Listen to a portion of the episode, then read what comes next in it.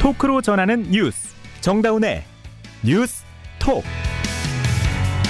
여러분 안녕하십니까? 정다운의 뉴스톡 530 진행 맡은 이준규입니다. 윤석열 대통령이 1박 2일간의 일본 방문 일정을 마치고 조금 전 귀국길에 올랐습니다. 출국 전에 발표했던 일본과의 관계 개선 정책 때문인지 일본 측은 윤 대통령을 반기면서 안보와 경제 분야에서 협력을 강화하겠다는 움직임을 보였는데요. 다만 오랜 기간 기다리고 있었던 일본 측의 한 걸음 더 나아간 사과 이런 것은 나오지 않았고 대통령실도 사과보다는 미래가 중요하다는 입장을 보이면서 윤 대통령의 결단에 비해서 다소 아쉬운 결과가 아니냐 이런 지적도 나옵니다. 대통령실 출입 기자와 함께 이모저모를 살펴보도록 하겠습니다. CBS 라디오 표준 FM의 CBS 레인보우 앱 유튜브 CBS 뉴스 채널을 이용하시면 화면으로도 즐기실 수 있습니다. 3월 17일 금요일 정다운의 뉴스톡 530 시작합니다. 윤석열 대통령이 1박 2일간의 일본 방문을 마치고 조금 전 귀국길에 올랐습니다. 윤 대통령 개인으로서는 취임 후 한 차례 처음인 방문 일정이었지만 한국 정상으로서는 4년 만 그리고 셔틀 외교로는 12년 만에 의미 있는 행보라고 할 수 있겠는데요. 중단됐던 외교 복원을 통해서 경색됐던 한일 관계를 정상화하기로는 합의했지만 일본 측의 과거보다 진전된 사과는 이끌어내지 못하면서 다소 아쉽다 이런 평가도 나오고 있습니다. 대통령실 출입하는 박정원 기자와 함께 이번 일본 방문의 성과, 과제 이모저모 살펴보도록 하겠습니다. 박 기자 어서 오세요. 네. 일단 어, 뭘 얻어왔냐 가장 중요하지 않겠습니까? 네. 아, 뭐 성과가 어땠는지 한번 좀 소개 좀 해주시죠. 네. 어, 첫 번째로 한일 관계 정상화를 들 수 있겠습니다. 우리나라 대통령이 양자 차원의 정상 방문을 한 건 2011년 이명박 대통령 당시 대통령 이후 12년 만입니다. 네. 상대국을 오가는 정상회담 그 셔틀 외교의 복원이고요. 네. 안보적인 면에서는 군사 정보 보호 협정 그 지소미아에 대한 완전 정상화 선언을 했죠. 네. 양국 간 군사 기밀 공유 채널이 복원되면서 북핵 위험에 적극 대비하자는 차원입니다. 네, 네. 일본은 우리나라에 대한 반도체 핵심 품목 수출 규제를 해제했습니다. 아울러 양국은 국가안전보장회의 그러니까 NSC 차원의 한일 경제 안보 대화를 출범시키기로 했습니다. 그렇군요. 한일 관계 개선 차원에서 전방위 분야에서 협력을 강화해서 양국의 공동 이익을 도모하자는 겁니다. 공동 이익 도모 굉장히 좋은데 네. 근데 공식적으로 뭘 합의했냐를 보려면은 뭐 공식 선언이라든지 뭐뭐 이런 게 있지 않습니까? 합의문 공동 발표라든지 뭐 이런 네. 부분들이 중요한데 일단 두 정상이 모두 뭐 김대중 오부치 선언은 계승을 하겠다 뭐 이런 얘기는 했어요. 네. 윤 대통령과 기시다 총리가 어제 정상회담 후 공동 기자회견을 가졌죠. 이 자리에서 김대중 오부치 선언에 대한 계승의 뜻을 밝혔습니다. 네. 잠시 두 정상 발언 들어보시죠. 네. 김대중 오부치 공동 선언이 25주년이 되는 해입니다.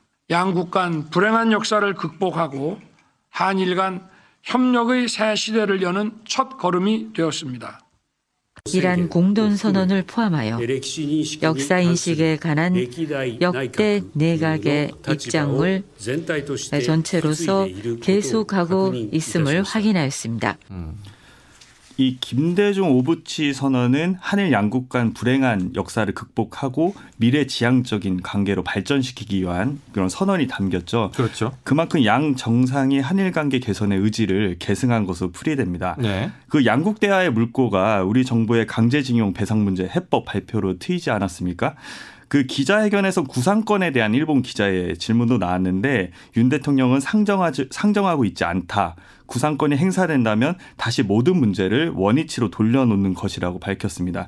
그만큼 이번 해법을 통해 미래로 가는 한일 관계를 강조한 것으로 풀이됩니다. 출국하기 전에 내놨던 정책도 정책이지만 일단 그 현장에서 보여준 현지에서 보여준 이런 태도도 굉장히 좀 열려 있고 또 적극적으로 임하겠다라는 게 이제 윤 대통령의 그런 마음이신 것 같은데 일단 기시다 총리 뭐 정상회담 한 다음에 두 차례에 걸쳐서 만찬도 같이 했다.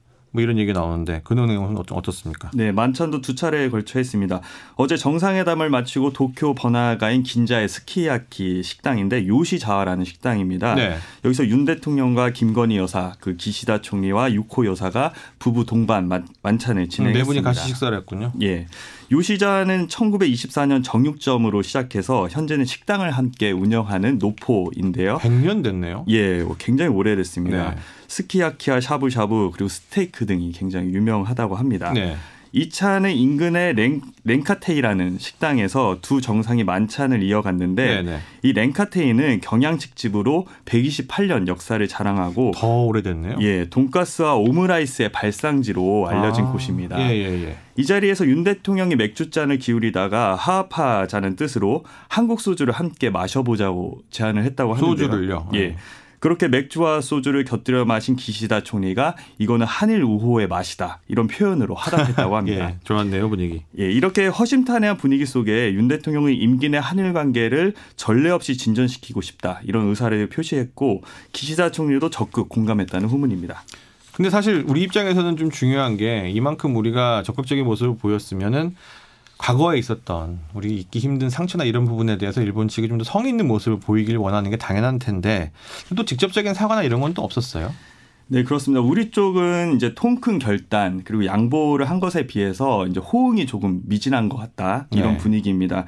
기시다 총리가 어제 기자회견에서 일본의 성의 있는 호응이 부족하다는 한국 내 여론을 호전시키기 위해서 어떤 조치를 취하겠느냐 우리나라 기자 질문이 나왔거든요. 네. 이 질문에 양국이 연계해서 하나하나 구체적인 결과를 내고 싶다 이렇게 좀 즉답을 피했습니다. 아. 어, 이에 대해 대통령실 고위 관계자가 기자들과 현지에서 만나서 설명을 했는데 역대 일본 정부가 일왕과 총리를 비롯해서 50여 차례 사과를 한 바 있는데 그 사과를 한 번 더 받는 게 어떤 의미가 있는지 생각해 볼 필요가 있다. 이미 사과 많이 받았는데 예, 굳이 한 번 더 받을 필요가 있느냐? 네. 네. 그리고 미래 세대를 위한 역사적 창을 열었다는 측면에서 이 새로운 문법으로 한일 관계를 풀겠다는 윤 대통령 의지의 표명이다. 이렇게 설명을 했습니다. 네.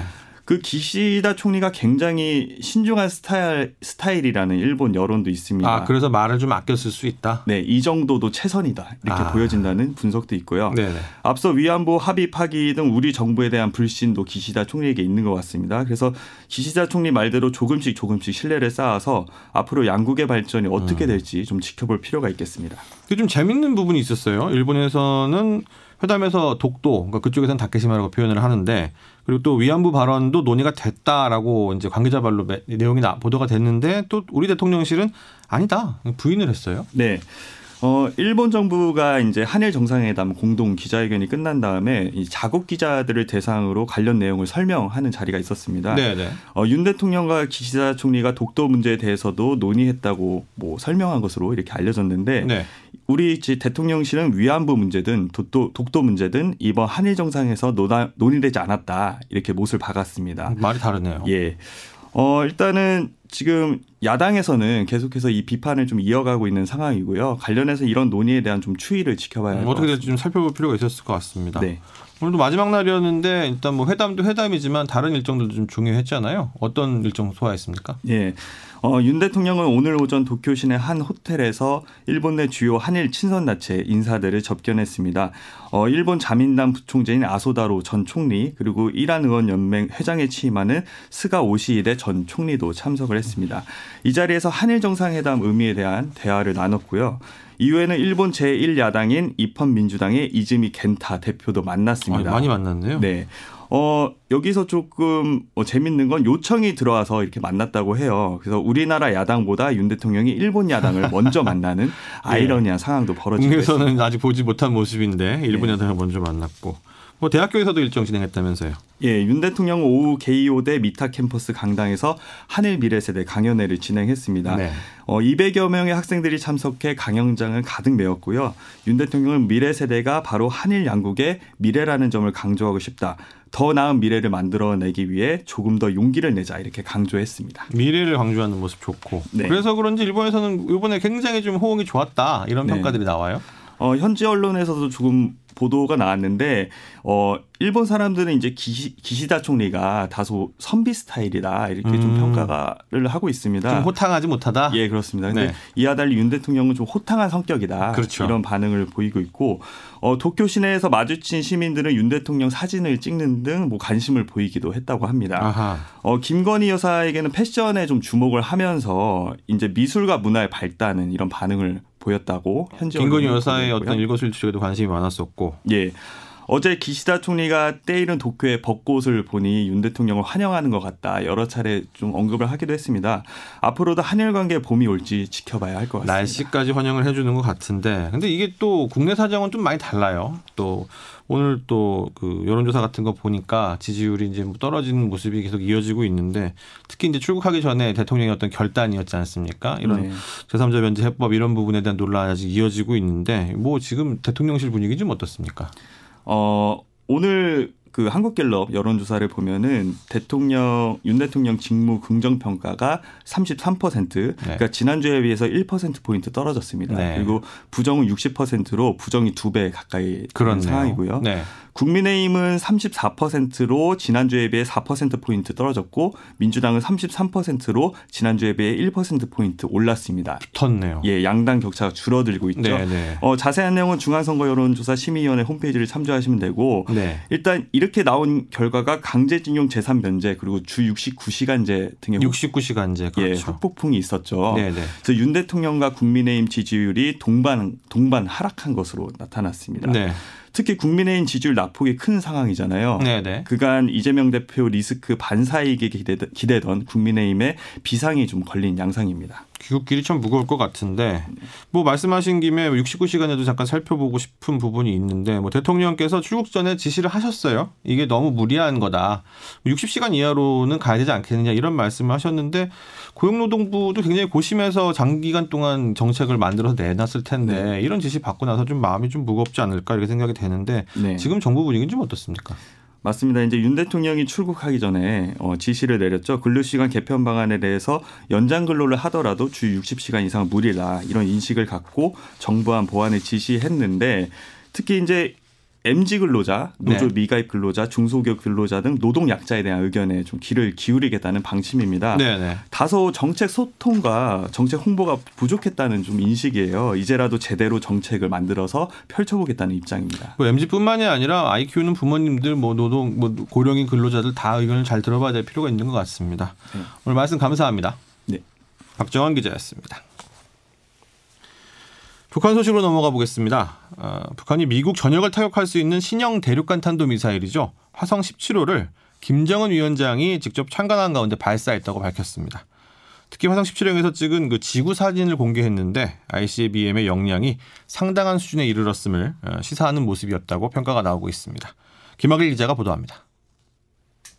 북한은 어제 평양에서 쏜 미사일이 화성 17형 대륙간 탄도 미사일이라고 오늘 확인했습니다. 김정은 위원장이 딸 주회를 대동하고 발사 훈련을 참관했습니다. 북한은 특히 화성 17형에서 찍은 선명한 지구 사진을 공개했습니다. 미사일 재진입 기술 등을 놓고 논란이 일었기 때문에 의도는 분명해 보입니다. 화성 17형의 정확한 목표 타격 능력을 과시하고 싶은 겁니다. 따라서 다음 행보는 이번처럼 고각이 아니라 정상 각도로 ICBM을 쏘는 게 될 것으로 보입니다. 다음 달까지 준비를 마치기로 한 군 정찰 위성 발사도 이번 훈련을 통해 점검한 것으로 보입니다. 다만 훈련 목적이 아직은 기동성과 가동성 경멸에 있고 미사일의 외장 도색도 여전히 바둑문이어서 실전화 단계는 아닌 것으로 분석됩니다. 실전 배치가 돼도 미국의 요격 가능성이 있어 전략 무기로서 억제력을 발휘하는 데는 한계가 있습니다. 때문에 북한이 핵 능력을 과시하면 할수록 한미도 압도적 대응에 나서 북한의 억제력은 오히려 약화된다는 지적도 나옵니다. 그럼에도 김정은은 한미가 위협을 깨닫도록 만들 것이라며 무력 시위를 계속할 뜻을 밝혔습니다. CBS 뉴스 김학일입니다. 여러분은 지금 뉴스다운 뉴스 정다운의 뉴스톡을 듣고 계십니다. 법원으로 가보겠습니다. 지난해 대선 과정에서 허위 사실을 말한 혐의로 기소된 더불어민주당 이재명 대표에 대한 재판이 오늘 오전부터 진행되고 있습니다. 해외 출장에서 함께 골프를 진 사람을 몰랐다 이런 주장을 두고서 검찰과 이 대표 측이 팽팽히 맞서고 있는데요. 현장 상황과 분위기 박희원 기자가 전해드립니다. 이재명 대표는 2년 전 대선 과정에서 대장동 의혹에 연루돼 극단적 선택을 한 김문기 전 성남도시개발공사 개발 1처장을 모른다고 했습니다. 검찰은 이를 허위 사실로 보고 이 대표를 공직선거법 위반 혐의로 기소했습니다. 이 대표는 지난 재판에 이어 오늘도 몰랐다는 입장을 고수하고 있습니다.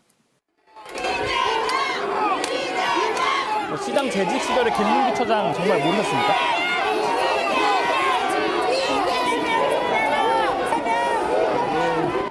이 대표 측은 성남시의 팀장급 직원은 600명에 달하고 김문기 전 처장을 알았는지 여부는 사실의 문제가 아니라 주관적 인식에 불과하다는 입장입니다.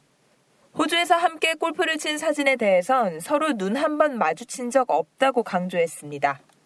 검찰은 9박 11일 출장 기간 이 대표를 보좌한 김 전 처장을 이 대표가 모를 리 없다고 반박했습니다. 함께 골프를 친 유동규 씨도 검찰을 거들었습니다. 오는 31일 이 재판에 증인으로 출석할 예정인 유 씨는 2인용 카트에 이 대표와 김 전 처장이 같이 탔는데 눈도 안 마주쳤다는 말씀은 납득하기 어렵다고 지적했습니다. CBS 뉴스 박희원입니다. 정부가 두 달 연속으로 경기 둔화를 공식적으로 진단했습니다. 수출 부진이 지속되고 있는 상황에서 내수가 회복이 더디다. 이것이 원인인데요. 이희진 기자가 보도합니다. 기재부는 오늘 발간한 최근 경제동향 3월호에서 우리 경제가 경기 둔화 흐름을 지속하고 있다고 밝혔습니다. 앞서 기재부는 직전 2월호에서 경기 둔화를 공식화했는데 이후에도 상황이 호전되지 않고 있다는 진단입니다. 문제는 역시 수출입니다. 이승환 경제분석과장입니다. 추가적으로 더 나빠지고 있지는 않지만은 여전히 좀 크게 반등하는 모습은 지금 나타나지 않아서 일단 수출이 부진이 가장 경기 둔화에 있어서 결정적인 요인으로 작용하고 있고 지난달 수출은 반도체 등 IT 제품 중심으로 심각한 부진이 이어져 지난해 2월보다 7.5% 줄어들며 5개월째 감소를 거듭했습니다. 반도체 수출은 무려 42.5% 급감했고 국가별로는 대중국 수출이 24.2%나 줄었습니다. 중국 리오프닝이 부진을 거듭하고 있는 우리 수출을 반등시킬 수 있을 것이라는 기대가 컸지만 아직 그 효과는 미미한 상태입니다. 경기 둔화의 또 다른 요인은 느린 소비 회복 속도입니다. 기재부는 소비가 현재 회복세를 보이고는 있지만 지난해와 비교하면 그 속도가 굉장히 완만하다고 우려했습니다. 정부는 최근 급증하는 중국인 관광객이 먼저 우리 소비에 긍정적 영향을 미치고 이후 중국 산업활동 정상화로 수출 또한 반등의 계기를 맞을 것으로 기대했습니다. CBS 뉴스 이희진입니다. 지난달 인천에서 일어난 홈스쿨링 초등생 사망 사건을 계기로 정부가 장기 무단결석 학생에 대해서 전수조사에 나서기로 했습니다.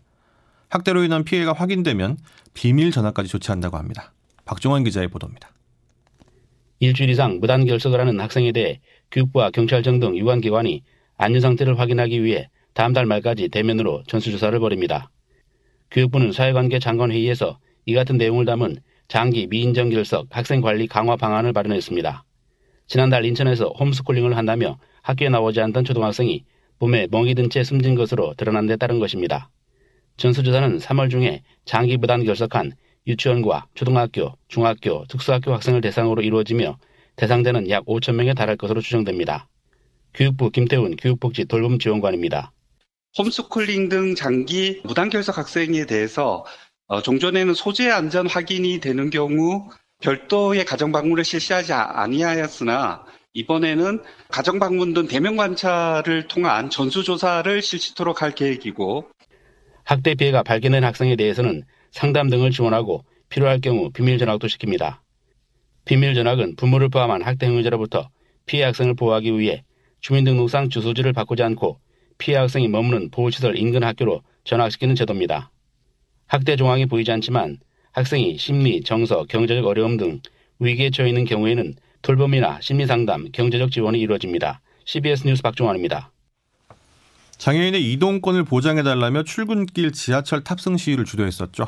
전국 장애인 차별 철폐연대 전장현의 박경석 대표가 경찰에 체포됐습니다. 박 대표는 경찰 조사에 임하겠다면서도 스스로를 철장에 가둔 채로 기자회견을 진행하는 등 강한 의지를 보이면서 장애인 권리 투쟁을 멈추지 않겠다고 목소리를 높였습니다. 양영욱 기자가 보도합니다. 서울 남대문 경찰서는 오늘 전장현 박경석 대표에 대해 체포영장을 집행했습니다. 박 대표는 2021년 1월부터 지난 1월까지 서울 지하철 신용산역 등에서 출근길 지하철 선전전을 진행하며 38차례 집회 및 시위에 관한 법률 등을 위반한 혐의를 받습니다.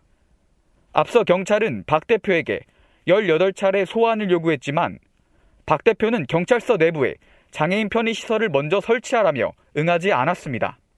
이날도 박 대표는 기자회견을 열고 김광호 서울청장에게 서울 시내 경찰서 31곳 모두 장애인 편의시설을 설치하라고 요구했습니다.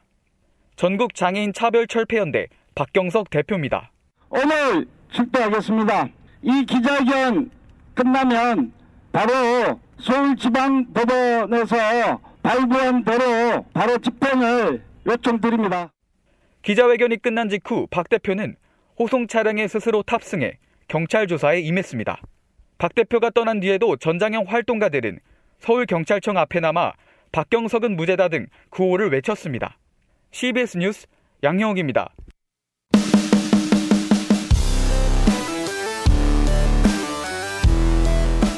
온라인 핫 이슈를 짚어봅니다.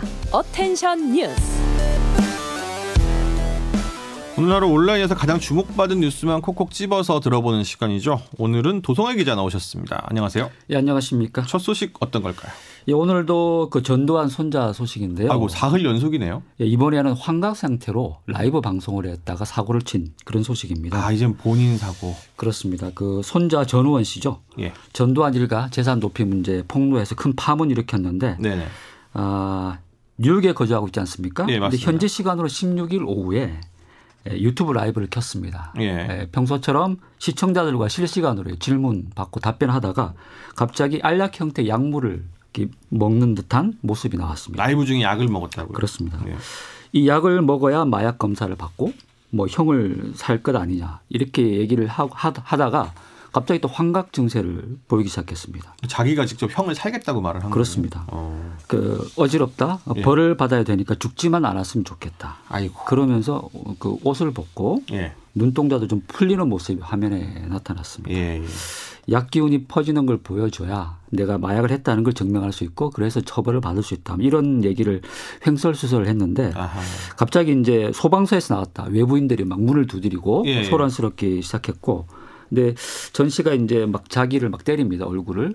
그리고 바닥에 누워서 엄마 사랑한다 이런 얘기를 계속 했고 그 와중에 이제 외부에서 사람들이 들이닥쳐 가지고 전 씨를 어 체포하려 했는데 또 괴성을 지르고 저항했습니다. 충격적인 장면이네요. 예, 유튜브 방송은 이제 중단이 됐고 삭제된 상태인데 네. 아, 이렇게 충격적으로 망가진 모습 고스란히 생중계되는 게 참 충격적이었고 네. 마약류 복용이 확인이 되면은 처벌을 피할 수 피하기 어려울 것 같습니다. 아, 이게 참 그 이후에 어떤 내용들이 폭로가 될지 궁금했었는데 또 이렇게 또 입달나게 되는 참 안타까운 모습인데요. 네. 다음 소식도 전해 주시죠. 예, JMS 2인자의 호화 사치품 목록입니다. JMS 요새 예. 화, 화제죠. 예. 그 넷플릭스 다큐 나는 신이다. 네. 아, 보신 분도 많을 텐데 네. 여기에 JMS 교주 정명석 네. 최측근 그 후계자인 정조원 씨라고 있습니다. 정조은 씨. 예, 고가 사치품을 착용했다는 사실이 예전부터 좀 후문이 돌았는데 다시 명- 한번 재조명되고 있습니다. 명품 같은 거 이제 막 많이 착용했다는 얘기죠. 그렇습니다. 예. 이 탈퇴자들을 돕는 그 온라인 카페가 있는데 여기에 이제 글에 따르면 이 정조원 씨가 1억 6천만 원짜리 손목 시계를 차고 있었다고 아, 합니다. 시계 하나에 1억 6천만 원이요? 그렇습니다. 와. 화면으로 보시면 아, 수천만 원짜리 명품 시계, 보석, 가방 등이 다수 있었고 아, 이 돌첸 가방은 원피스인데 830만 원짜리 또 원피스 하나에 합니다. 830만 원. 예. 네. 무슨 돈으로 구입했을까 의문이 드는데 이 제보자에 따르면 전국 교회에서 무수히 마- 많이 거치는 돈 봉투 그리고 개인 면담을 할 때 또 200만 원에서 1000만 원까지 면담료를 또 내야 된다고 합니다. 아, 헌금에 면담료를 예. 그냥 발치를 했다. 예, 그렇습니다. 정조원 씨는 나는 신이다에서 재연이라고 언급이 됐었는데 네, 네. 성폭행 피해자들은 교주방으로 자신들을 데리고 간 장본인이자 공범이라고 주장을 하고 있습니다. 그렇네요. 하지만 정 씨는 에, 자신은 에, 정명석 그 범행을 막지 못해서 안타깝다 이렇게 반박을 하고 있고요. 네. 아, 하지만 경찰은 정 씨가 여성들을 적극적으로 성폭행 할 수 있도록 유인했든지 네. 아니면 그런 혐의가 있는지 아마 조사할 계획인 것으로. 알려졌습니다. 마지막 소식 짧게 전해 주시죠. 예, 강남관 대치동 아파트에서 경비원이 갑질을 참다 못해 자살한 사건, 아, 극단을 선택한 사건 있지 않습니까? 네, 안타까운 사건이요. 그 추모하기 위해서 현수막을 달았는데 갑자기 철거가 됐어요. 아, 그 관계자들이 따로 물어보니까 이 집값이 떨어진다 해서 주민들 항의 때문에 철거를 했다고 하는데 또 다른 뭐 또 주민들은 어, 현수막 내용이 너무 좀 어, 뭐 무서워서 철거한 것 뿐이다 이렇게 반박을 하고 있는데 갑질 아파트에서 이런 추모 현수막까지 꼭 철거를 했어야 되나 이런 안타까움들이 좀 주고 있습니다. 논란의 여지가 있네요. 생명보다 그럼 집값이 더 중요하냐 이런 얘기도 나올 수 있을 것 같고 오늘 여기까지 듣겠습니다. 고맙습니다. 네. 벌써 주말입니다. 기상청 연결해서 날씨 소식 들어보겠습니다. 이수경 기상 리포터. 네, 오늘 낮부터는 추위가 풀리면서 봄 기온이 느껴지는 날씨를 보였는데요. 주말인 내일과 모레는 아침에는 쌀쌀하겠지만 낮에는 오늘보다도 기온이 약간 더 오르면서 포근한 오후가 예상됩니다. 다만 봄철에는 야외 활동이 많아지는 만큼 일교차 큰 날씨 속에 감기 등 호흡기 질환에 걸리지 않도록 주의를 하시기 바랍니다. 서울은 내일 아침 영상 3도로 시작해서 낮에는 14도까지 예상돼 일교차가 크겠는데요. 그 밖의 지역 아침에는 중부지방을 중심으로 0도 안팎의 기온을 보이겠지만 낮에는 13도에서 18도까지 오르면서 예년 이맘때보다 따뜻하겠습니다. 다만 건조특보 지역이 확대 강화되고 있는 가운데 대기가 무척 건조한데요. 내륙 지역을 중심으로는 당분간 이렇다 할 비 예보가 없어서 대기의 메마름은 더 심해질 것으로 보입니다. 오늘 밤까지 남해안에 내일 새벽까지는 제주도에 비가 내리는 곳이 있겠지만 강우량은 5mm 안팎으로 많지 않겠습니다. 날씨였습니다. 윤석열 대통령의 방일로 한일 관계가 새로운 국면으로 접어들게 됐습니다. 상당한 논란에도 불구하고 제3자 병실 방식에 대한 대통령의 결단 이런 것이 있었는데요. 아직 4년이나 임기가 남아 있습니다. 국민들이 만족할 수 있는 결과를 보여주기에 충분한 시간인 만큼 꼭 국민들이 어떤 것을 원하는지 잘 귀 기울이시고 원하는 만큼의 성과를 내시길 바라겠습니다. 이번 주 뉴스톡 530 여기까지입니다. 저는 이준규였고요. 다음 주부터는 정다운 앵커가 다시 돌아옵니다. 고맙습니다.